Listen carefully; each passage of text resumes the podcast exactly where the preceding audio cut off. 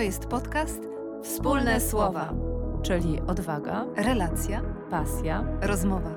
Zapraszają Ania Dankowska i Ula Sautyspara.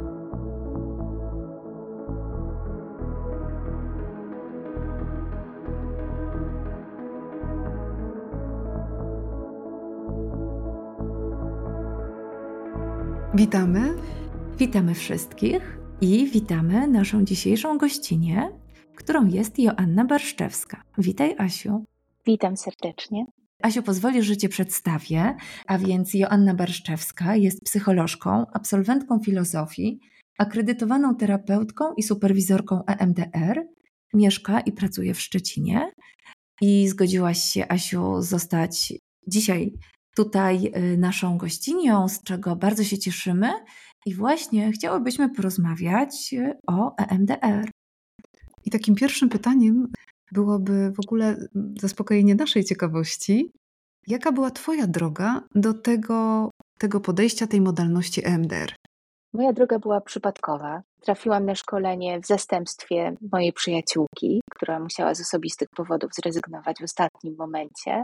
I jechałam na to szkolenie z y, dużą dozą sceptycyzmu, ale i zaciekawienia. Mm, pomyślałam, że wtedy, tak wtedy myślałam o y, terapii MDR, że taka technika będzie przydatna w mojej pracy z osobami po wypadkach, z którymi wtedy pracowałam. Mhm.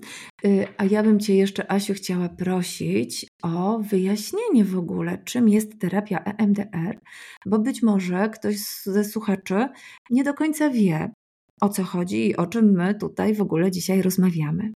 Tak, terapia MDR już funkcjonuje jakiś czas e, w naszym środowisku i może się różnie kojarzyć i e, myślę sobie, największą enigmą jest sama nazwa. Ona jest akronimem mhm. angielskiej nazwy Eye Movement Desensitization and Reprocessing. Została nadana, wymyślona przez Francine Shapiro, która później chciała właściwie odejść od tej nazwy, czyli terapia za pomocą ruchu gałek ocznych terapia odwrażliwiania i przetwarzania. Chciała ją nazwać terapią przetwarzania po prostu, mhm. ale już było za późno, dlatego że funkcjonowała w środowisku. I mogłoby się wydawać, że EMDR polega na takim prostym przepracowywaniu wspomnień. I tak jest też kojarzona. Natomiast istotą tego podejścia, tej psychoterapii, jest rozumienie rzeczywistych problemów osób, straumatyzowanej osoby i pomoc w poradzeniu sobie ze skutkami urazowych doświadczeń. To w takim bardzo ogólnym sensie, bo myślę sobie, że sercem tej terapii, oprócz tego, że jest kojarzona z bilateralną stymulacją, o której, o której za chwilę, jest konceptualizacja. A konceptualizacja jest o tyle specyficzna, że dotyczy modelu opracowanego przez Francine Shapiro, modelu EAP, czyli modelu adaptacyjnego przetwarzania informacji, który zakłada, że nasze dzisiejsze problemy, problemy, z którymi zgłaszają się pacjenci na terapię, wynikają z dezadaptacyjnie przechowywanych wspomnień. I y, tutaj mówimy o takiej teorii, która pokazuje, że objawy, symptomy, z którymi zgłaszają się pacjenci, wynikają ze wspomnień, które e, na skutek traumy żyją jakby własnym życiem i determinują hmm. dzisiejsze sposoby reagowania, myślenia o sobie, myślenia o świecie. Myślę sobie, że jakby to, co mi się tak bardzo podoba w tym paradygmacie myślenia o problemach pacjentów, to, to takie uprawomocnienie tego, że symptomy, objawy pacjentów nie, nie mówią o tym, kim pacjent jest, tylko o tym, co jemu się przydarzyło. Nie tylko to, ale jeszcze co więcej, pomagają, e, pomaga ten sposób myślenia zrozumieć, że to były kiedyś najlepsze sposoby, najlepsze strategie, które pomogły naszym pacjentom przetrwać. Tylko problem polega na tym, że idą później z nimi przez życie i pacjenci się o nie trochę potykają i tak trafiają na terapię. Może w takim bardzo ogólnym sensie. Jak powiedziałaś o tym, co ci się przydarzyło, co się przydarzyło pacjentowi, to też przypomniała mi się ta książka Perego i Oprah Winfrey, właśnie o tym tytule, która mówi w tak. głównej mierze o traumie i jej konsekwencjach, prawda? Tak. A czy może, możesz powiedzieć więcej o tym, że wspomnienia żyją własnym życiem? Do czego się odnosisz? Okay, tak. Jak wiemy, wspomnienia w naturalny sposób zmieniają się i ewoluują. W takim naturalnym, niezakłóconym procesie, jakby tuż po tym, jak zostaną zapisane, automatycznie zaczynają podlegać długotrwałemu procesowi jakby integracji, reinterpretacji i, zwieńczeniem tego procesu jest włączenie doświadczenia w, w ciąg życiowych zdarzeń. Natomiast na skutek traumy ten proces ulega zakłóceniu, właściwie nie zachodzi. Wspomnienie pozostaje w zawieszeniu, jakby nieprzerobione i surowe, zaczyna żyć właśnie własnym życiem. Mhm. A powiedz, kiedy i po czym możemy poznać, że to wspomnienie zostało już nie wiem, przepracowane czy włączone w ten system pozostałych wspomnień. Jak to można sprawdzić? Po czym poznajemy tą zmianę?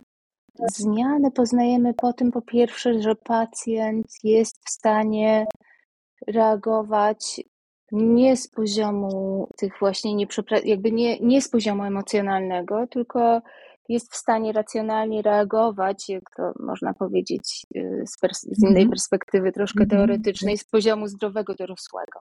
Czyli, że Czyli jest w stanie reagować jakby na bodźce z poziomu tu i teraz, tak? a, nie, mhm. a nie odreagowując przeszłe, nie odpowiadając na przeszłe bodźce. Tak, często mówimy o tym, że o tych utknięciach, tak, w, w tam i wtedy, które nie tak. pozwalają nam tak naprawdę y, żyć własnym życiem, y, czerpać z niego, cieszyć mhm. się, wprowadzać radość do naszego życia. Być tu i teraz, tak? Bo zatrzymuje nas przeszłość i, i rozumiem, że wtedy po tym przepracowaniu to wspomnienie staje się takim wspomnieniem jak wszystkie inne. Już nie ma tej mocy. Tak? Dobrze to rozumiemy? Tak, dokładnie tak. Francine pięknie to ujmowała, mówiąc, że efektem terapii jest możliwość zostawienia przeszłości w przeszłości. Dokładnie tak. Piękne. Mhm. Ale też wspomniałaś o stymulacji bilateralnej. Co to takiego? Bilateralna stymulacja jest taką wisienką na torcie tej, tej terapii, ale zarazem pierwszą inspiracją, bo właściwie e, terapia MDR powstała na skutek obserw prostej obserwacji Francine Shapiro. Francine podczas jednego ze spacerów zauważyła, że kiedy pojawiają się negatywne myśli, to czasem zdarza się, że napięcie opada. I działo się to wtedy, kiedy przyłapywała się na spontanicznych ruchach naprzemiennych gałek ocznych, zaciekawiła się tym procesem. Zaczęła sprawdzać na sobie, najpierw, a później na grupach badanych e, jak to działa. I okazywało się, że rzeczywiście te spontaniczne, jakby wykonywane naprzemienne ruchy gałek ocznych obniżają napięcie.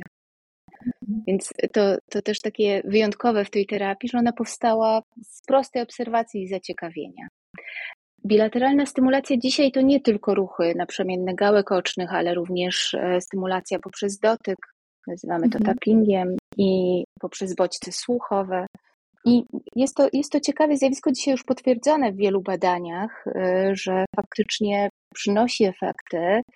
Jest kilka hipotez tłumaczących działanie bilateralnej stymulacji, od, od hipotez dotyczących modelu, modelu y, pamięci roboczej, w którym możemy zauważyć, że kiedy jednocześnie aktywizujemy wspomnienie i wprowadzamy bilateralną stymulację, to jakby wyczerpuje się y, możliwość systemu wykonawczego i sprzyja to dystansowaniu wobec wspomnienia. Inna hipoteza nawiązuje do modelu psychofizjologicznego i tam zarówno możemy mówić o aktywizacji układu przywspółczulnego i takich efektach dotyczących zmniejszenia pobudzenia po prostu i analogii do fazy REM snu, co jest dosyć ciekawe, ciekawa to jest mhm. hipoteza, która odwołuje się do integracji pamięci semantycznej i epizodycznej, a ostatnie hipotezy dotyczą modelu neurofizjologicznego i tego wszystkiego, co widzimy w badaniach e, z neuroobrazowaniem, czyli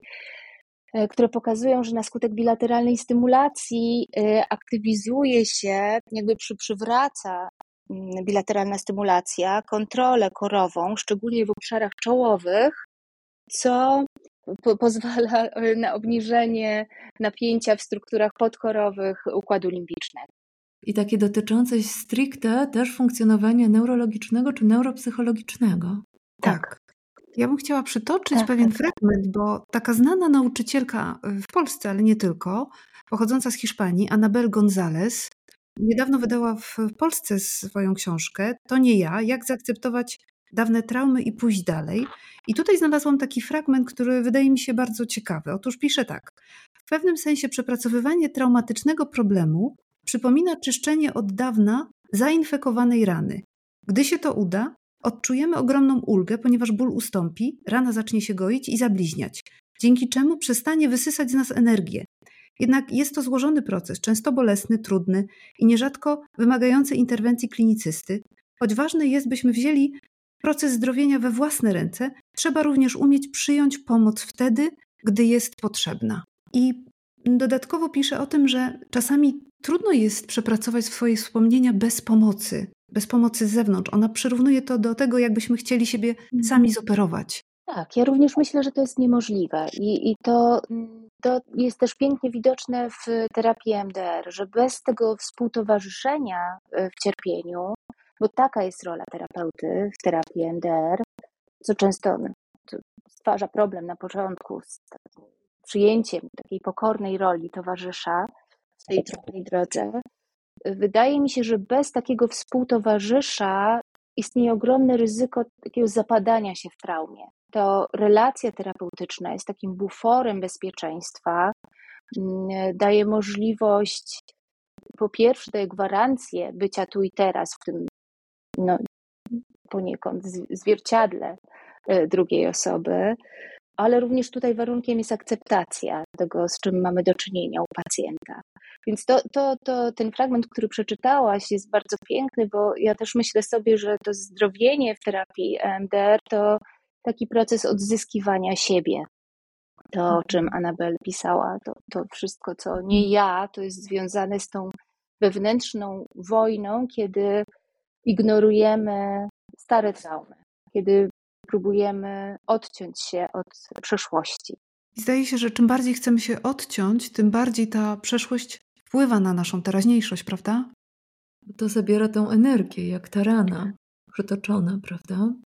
Tak, tak, tak, dokładnie. Myślę sobie, że to jest też związane z tym, że im bardziej próbujemy się odciąć, tym trudniej nam jest poskładać naszą historię. I terapia jest takim układaniem wspomnień na nowo w całość. I to jest możliwe, myślę sobie, że, że w ogóle mm, historię możemy opowiedzieć dopiero kiedy zostaną przywrócone, te utracone przez traumę możliwości połączenia świadomości, jakby świadomości siebie i całej, całego systemu świadomości ciała. Jakby tu, tu często jest cięcie i taki bardzo silny wewnętrzny konflikt na tej linii. To, o czym czasem mówimy, to fakt, że osoba, która trafia na terapię, często przynosi historie, których nie opowiadała nikomu innemu.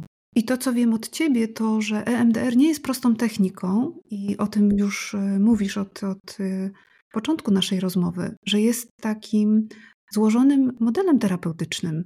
Tak, tak, to prawda. To, to nie jest prosta metoda. E, To jest po pierwsze ośmiofazowy, ustrukturyzowany proces pracy z pacjentem i nie ma takiej możliwości, żeby, nie wiem, czy nie ma takiej możliwości, nie jest to zasadne, żeby przeskakiwać poszczególne etapy, dlatego że musimy mieć pewność, że pacjent, sięgając do urazowych wspomnień, jest w stanie zachować podwójną uwagę, o tym się mówi w, tym paradygmacie, że pacjent musi być jedną nogą tu i jedną nogą tam. Dopiero wtedy jest to bezpieczny proces. Bo jakby terapia MDR nie jest prostym odwrażliwianiem, nie jest ekspozycją, jest procesem integracji wspomnień, więc nam chodzi o to, żeby to działo się na miarę gotowości, możliwości Mhm. pomieszczenia urazowych wspomnień. Mhm. Czyli to jest proces taki miareczkowy, prawda? Mhm, Tak, takie miareczkowanie po troszeczkę, krok po kroku. Mm, e, Ja chciałabym dopytać, bo tak, e, żeby móc pracować jako terapeuta EMDR, e, no trzeba odbyć stosowne szkolenia. Bo właśnie to nie jest taka prosta technika, tylko jest to jednak złożone podejście. I na takie szkolenia idą terapeuci, którzy już pracują w innych nurtach, w innych paradygmatach. To no to nie jest takie pierwsze szkolenie dla osób tuż po psychologii, czy jeszcze studiujących, tylko już można by powiedzieć taka specjalizacja drugiego stopnia. I ponieważ wiemy, że ty, Asiu, z tego swojego y, pierwszego takiego podejścia terapeutycznego jesteś y, terapeutką poznawczo-behawioralną, to czy możesz powiedzieć, y, jak to podejście się uzupełnia, albo w ogóle jaka jest relacja EMDR-u, czy to do terapii poznawczo-behawioralnej, czy do innych? Czy, czy masz jakieś obserwacje czy doświadczenia, że EMDR dobrze współgra z pewnymi podejściami, a z innymi może nie, nie wiem. Czy widzisz jakąś taką relację między EMDR-em a innymi nurtami terapii?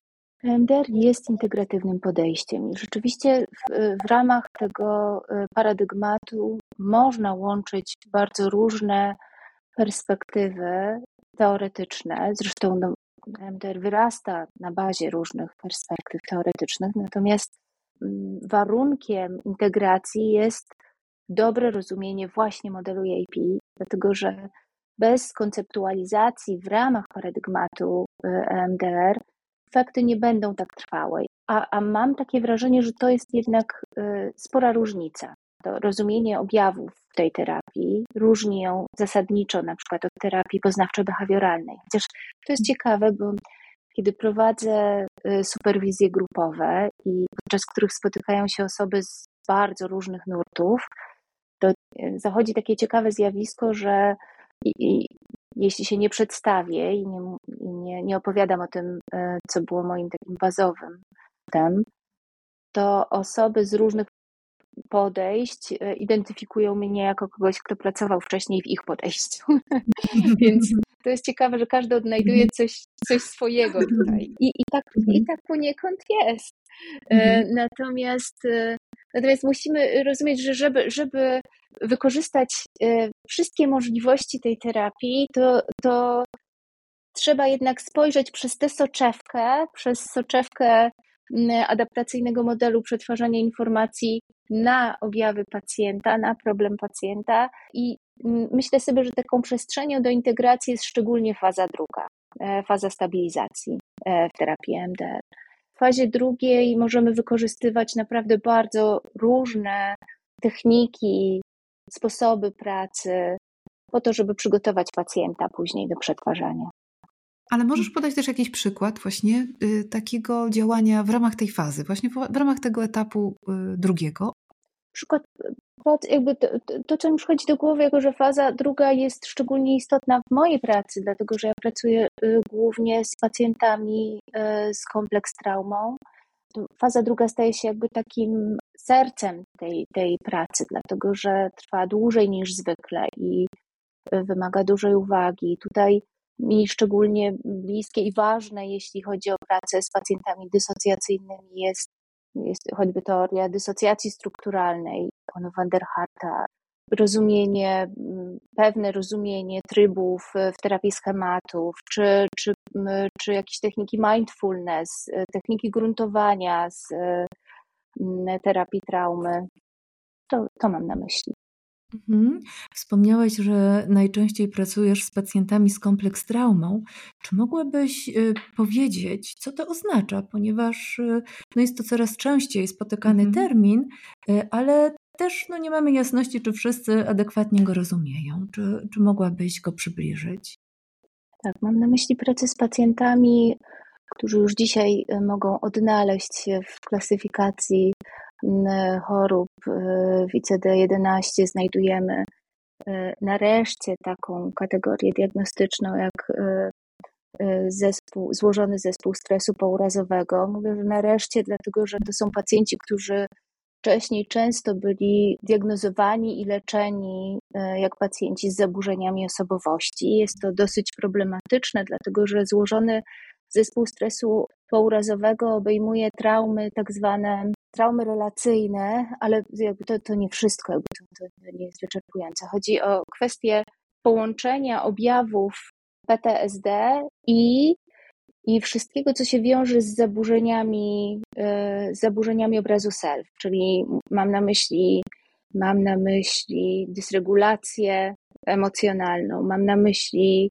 problemy związane z przywiązaniem, z integracją obrazu siebie i innych. Czyli jakby już słychać, jak rozległy jest to obszar, jak wiele trzeba uwzględnić w konceptualizacji, pracując z osobami z kompleks traumą, bo mm, tutaj mówimy i o konieczności przetwarzania wspomnień urazowych, i o konieczności no, rzetelnego rozbudowania, jakby przygotowania fazy stabilizacji w pracy z takimi pacjentami.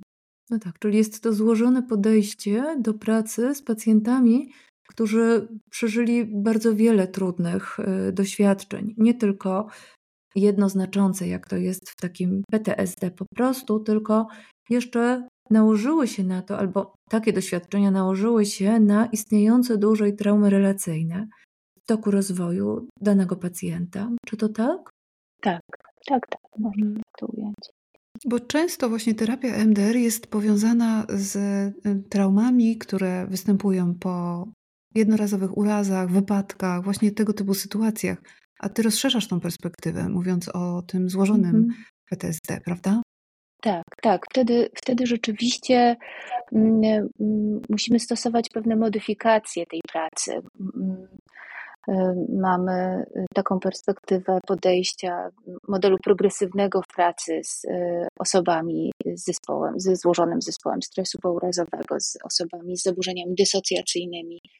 Wtedy ta praca troszkę inaczej wygląda. Jest dużo dłuższa, czasem trwa wiele lat E, i wymaga faktycznie tych wszystkich, to do czego nawiązywałyście wcześniej, takiej miareczkowania, ponieważ w e, każdym innym przypadku, im szybciej przejdziemy do pracy na wspomnieniach urazowych, tym lepiej. To tak tutaj musimy rzeczywiście mm, dostosować tempo do możliwości pacjenta, tak, żeby pacjent był w stanie być tą jedną nogą tu i teraz. I to jest to największe wyzwanie tej pracy. A możesz jeszcze powiedzieć, co charakteryzuje właśnie to progresywne podejście? Progresywne podejście wychodzi z e, troszkę innych założeń niż e, te założenia, które stosujemy do pracy z pacjentami z e, prostymi traumami, czy z traumami przez duże T. Dlatego, że praca w fazie trzeciej w terapii MDR, od fazy trzeciej, zakłada, że mamy pacjenta, który ma dostęp do wszystkich elementów wspomnienia urazowego.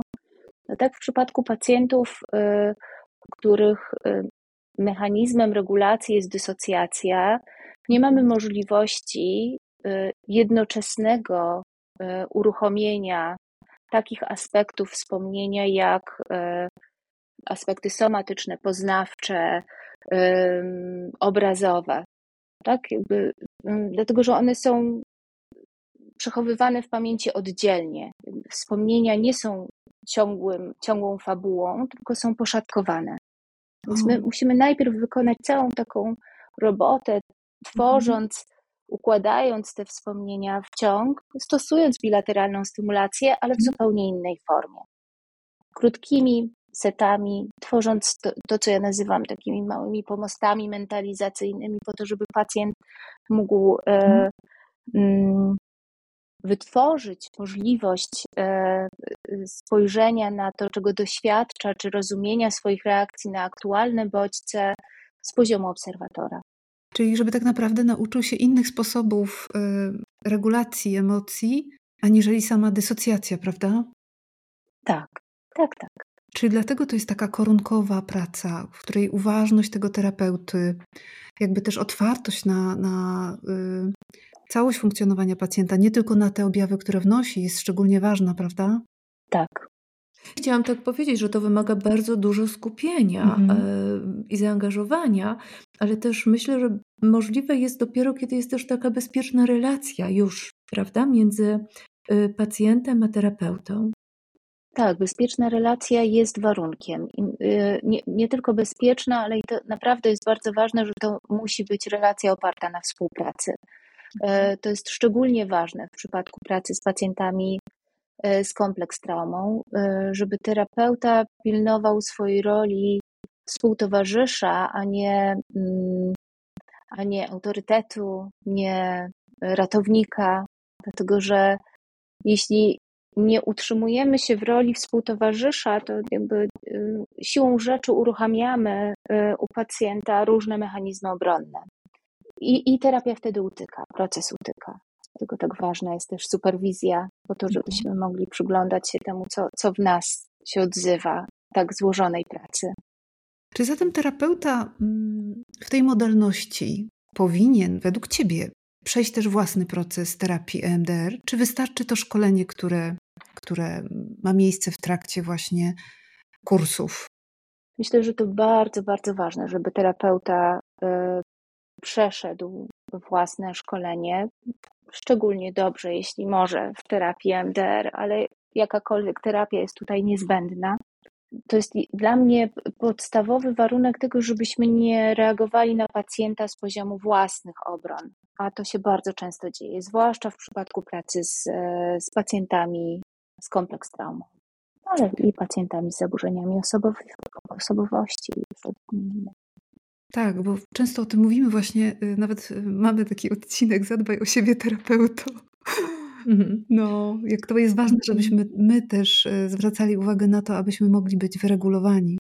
Tylko wtedy mamy taki kontener, ta, taką pojemność własnych, ja, ja to nazywam i, i dbaniem o własne pudło rezonansowe, że jakby nie mamy takich zakłóceń, potrafimy odróżnić, co jest moje, a co jest pacjenta i nie dochodzi do takiej fuzji niebezpiecznej, ale też myślę sobie, uśmiecham się do tego, bo, bo tak widzę naszą rolę, jako, jako rolę kogoś, kto mieści emocje y, drugiej osoby, osoby, która przychodzi na terapię, a to nie jest możliwe, jeśli nie potrafimy dbać o siebie, jeśli nie, nie jesteśmy sami, y, nie przeszliśmy swojego procesu.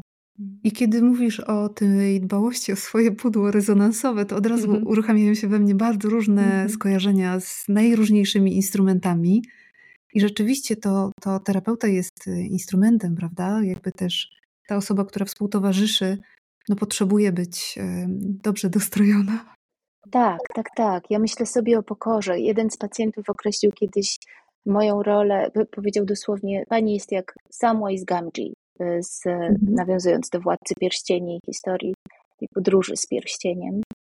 Um, i, I, myślę, że to bardzo piękne określenie, dlatego że faktycznie y, pozwala tak głęboko zrozumieć, na czym polega rola terapeuty. Bo nie mogę nieść za pacjenta jego ciężaru, nie mogę powiedzieć mu, jak ma iść, ale mogę rzetelnie towarzyszyć mu, nawet w sytuacjach, w których błądzi, popełnia błędy, y, wątpi. I to jest naprawdę bardzo piękna rola. E, bardzo trudna, bo jest nieoczywista. Ja nie mogę wiedzieć za pacjenta, co jest dla niego lepsze. Nie mogę wiedzieć kiedy. Mogę mu tylko pokazywać ewentualnie i sprawdzać, na ile może pójść ze mną, a na ile chce iść swoją drogą, czasem zbaczając nieco ze szlaku. Oj, to kolejna piękna metafora. Tak to widzę. Bardzo mi to no. pasuje. Tak, piękna metafora takiej wspólnej podróży. No bo to jest taka wspólna droga. Tak. I to, co wiecie, wydaje mi się takie piękne w tej terapii, to jest właśnie to, co płynie też z tej roli i z możliwości, um, jakie daje proces przetwarzania, um, ponieważ pacjent, kiedy kończy terapię, takie są moje doświadczenia, um, mówi o tym spontanicznie często, że to moja droga. To ja mhm przeszedłem, przeszłam tę drogę i wiem, że to mój wysiłek owocuje tym, co mhm. dzisiaj mam. I e, nie ma dla mnie nic piękniejszego, bo o tę sprawczość i poczucie, że mogę polegać na sobie, przecież chodzi.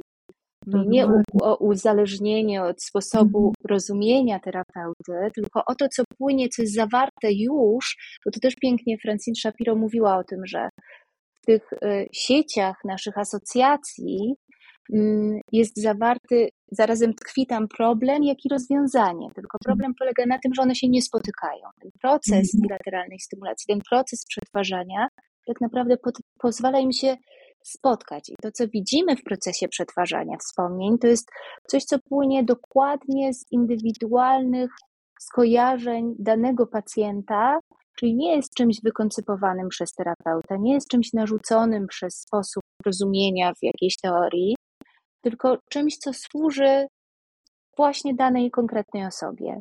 I, i to jest niezwykłe. I, mam, I w tym sensie, jakkolwiek brzmi to jak truizm, to ja najwięcej nauczyłam się od pacjentów, bo czasem to zachwycające y, są drogi skojarzeń, mhm. sposoby y, reagowania, które się pojawiają, te możliwości, na które sama jako terapeuta bym nie wpadła, a które wynikają mhm. dokładnie z ich doświadczeń, ich sieci skojarzeń i, i tego, co w konkretnym umyśle się pojawia. I mówiąc o tych właśnie sieciach skojarzeń, w których tkwi i problem, i rozwiązanie, pomyślałam też o takim znanym nauczycielu um, Adżabramie, który mówi, że zawsze jak przychodzi problem, to przychodzi z rozwiązaniem. I coś w tym jest. Tak, tylko trudno je znaleźć, tak, bo się to nie piękne. Myślę sobie, tak, myślę sobie, pacjenci często przychodzą, to też jest coś, czego nauczyłam się z i pracy, takiego sposobu patrzenia na pacjenta, że objawy, które sprowadzają pacjentów na terapię, to są najczęściej najwięksi sojusznicy pacjentów, bo y, okazuje się, że taki ostatni często zryw, krzyk psychiki, że mm, pacjenci przychodzą z objawami, chcą się ich pozbyć, a my możemy dzięki takiemu podejściu nauczyć pacjenta czytać w tym przekazie. Y, I to jest też bardzo piękne, bo to też jest o, o uprawomocnieniu, o sprawczości, to, to jest o, o takiej mm, możliwości wsłuchania się w siebie, E, tak, to, to jest też ta wyjątkowa możliwość e, tego paradygmatu. Bo jak myślę o tym krzyku psychiki, to myślę o tym, jakby też, jaką rolę odgrywa w tym też nasze ciało, ale też e, dusza, czyli to, że ciało jest duchowe i że poprzez to ciało czasem ta psychika się wypowiada naj, bo można powiedzieć najbardziej wyraźnie, i że to rzeczywiście tak jakby nasuwa masę skojarzeń y, związanych właśnie z, z taką możliwością spożytkowania y, tych zasobów pacjenta. Tak, tak, tak. Zatrzymuję się tutaj, bo myślę o tym właśnie, e, o tym, o czym mówisz, o, o tym ciele, które jest takie bardzo istotne i w większości przypadków faktycznie osób, które e, przetrwały traumy, złożone w dzieciństwie, to, te, to, to tak jest wyraźnie zarysowany problem, że e, nie spotykają się w takim codziennym życiu ze świadomością ciała, ze, ze świadomością tego, o czym ciało mówi, o czym ciało krzyczy często. E, I, I to jest ta walka, o której wcześniej mówiłam, że to, to nie jest prosta droga, to nie jest prosty proces, ale tak bardzo ważny, bo dopiero wtedy, kiedy ta nasza świadom- samoświadomość spotyka się ze świadomością ciała, możemy rzeczywiście, mm, możemy mówić też o integracji, możemy mówić o podążaniu w jakimś jednym kierunku, o byciu w zgodzie ze sobą. Tak, jak mówisz o integracji, to zawsze myśląc o traumie, myślimy o połączeniu czasem o utraconym połączeniu, ale też o odzyskanym. Często, kiedy rozmawiamy z tak, naszymi tak, tak. gośćmi, naszymi gościniami, to też y, zadajemy takie pytanie: mhm. czym dla ciebie jest odwaga? Hmm. Ja myślę, kiedy myślę o odwadze, to ciekawe w tym kontekście też, żeby pomyśleć o odwadze, zaraz spróbuję nawiązać, ale tak ogólnie to pierwsze, co mi przychodzi do głowy, to gotowość mierzenia się z własnymi ograniczeniami, do takiego wychodzenia poza schemat. Ale myślę też, że odwaga zakłada, w moim przekonaniu, świadomość własnych ograniczeń, ale i sposobów radzenia sobie, tych realnych zasobów. Myślę sobie o tym, że kiedy myślę o pacjentach, którzy trafiają na terapię, zwłaszcza pacjentach, którzy doświadczali traum e, w dzieciństwie, relacyjnych traum ze strony najbliższych, to tu myślę o odwadze, której wymaga takie spojrzenie wstecz. I to jest jakoś bardzo poruszające, bo, bo ta konfrontacja z traumą z dzieciństwa wymaga ogromnej odwagi. To prawda. Tak, y, często podjęcie terapii w ogóle wymaga odwagi. No nie? My o tym też nieraz, y, tak. Aniu, mówimy, że to nieznane to budzi niepokój i nie wiemy, co to będzie, kiedy zaczniemy wprowadzać zmiany w nasze życie. Więc y, podjęcie takiej pracy nad sobą niby dla swojego dobra, to znaczy dla swojego dobra, ale z taką niepewnością niejednokrotnie pacjenci podchodzą, no to jest odważne i, tak. i to jest odwaga. Inny badacz traumy, y, coraz bardziej znany w Polsce, czyli Gabor Mate, y, w ostatniej rozmowie, którą mhm. Ula mi przesłała i miałam okazję przesłuchać, y, powoływał się na tą książkę Chłopiec, Kret, Lis i Koń. I mówił właśnie o tym, o tym jednym zapisie doświadczeń konia. On został zapisany, y, y, zapytany, y, jaka jest najodważniejsza rzecz, jaką chyba zrobiłeś, mhm. jeżeli to dobrze przywołam. Mhm. I koń odpowiedział, że poprosiłem o pomoc. Asiu, powiedz, czy chciałabyś coś od siebie tutaj y, powiedzieć do nas, do naszych słuchaczy? Tak, czy jest coś, co, y, nie, czego nie zawarłyśmy w tej rozmowie, a miałabyś ochotę jeszcze się podzielić tym z nami? Na jakie pytanie nie wpadłyśmy, a uważasz, że warto byłoby o tym wspomnieć? Hmm, I taka jestem teraz rozbujana w tym, co mówimy i e, mam e, takie poczucie, że te, wiele jest takich wątków, które gdzieś jak takie racy zostały wypuszczone, ale teraz mówię zupełnie swobodnie, bo pewnie nie chciałabym, żebyście puszczały. Nie, nie mam takiego pomysłu mhm. E, teraz na. Mam, mam takie y, rozgwiazdy w głowie. Może to będzie jeszcze wiesz, możliwe do zrealizowania, żebyśmy y, spotkały na żywo i mogły kiedyś też zaprosić Cię tutaj i porozmawiać. Byłoby to też pięknym doświadczeniem. Tak, Asiu. Bardzo a... miło byłoby mi. Mhm. Tak, jeżeli będziesz na południu Polski, to słuchaj, bądźmy w kontakcie. A za dzisiaj bardzo Ci dziękujemy za Twój czas, za Twoją gotowość do spotkania i do, do tej rozmowy. Tak, ale też bardzo y, poruszający sposób opowiadania o, o takiej intymnej przestrzeni, która się rodzi w terapii, którą, którą wiem, że prowadzisz i, i też nawet znając Cię z superwizji, wiem, że to są takie bardzo szczególne procesy, więc bardzo Ci dziękuję za to, że podzieliłaś się z nami i z naszymi mm -hmm. słuchaczami też e, tak. swoim sposobem rozumienia terapii MDR. To bardzo ważne.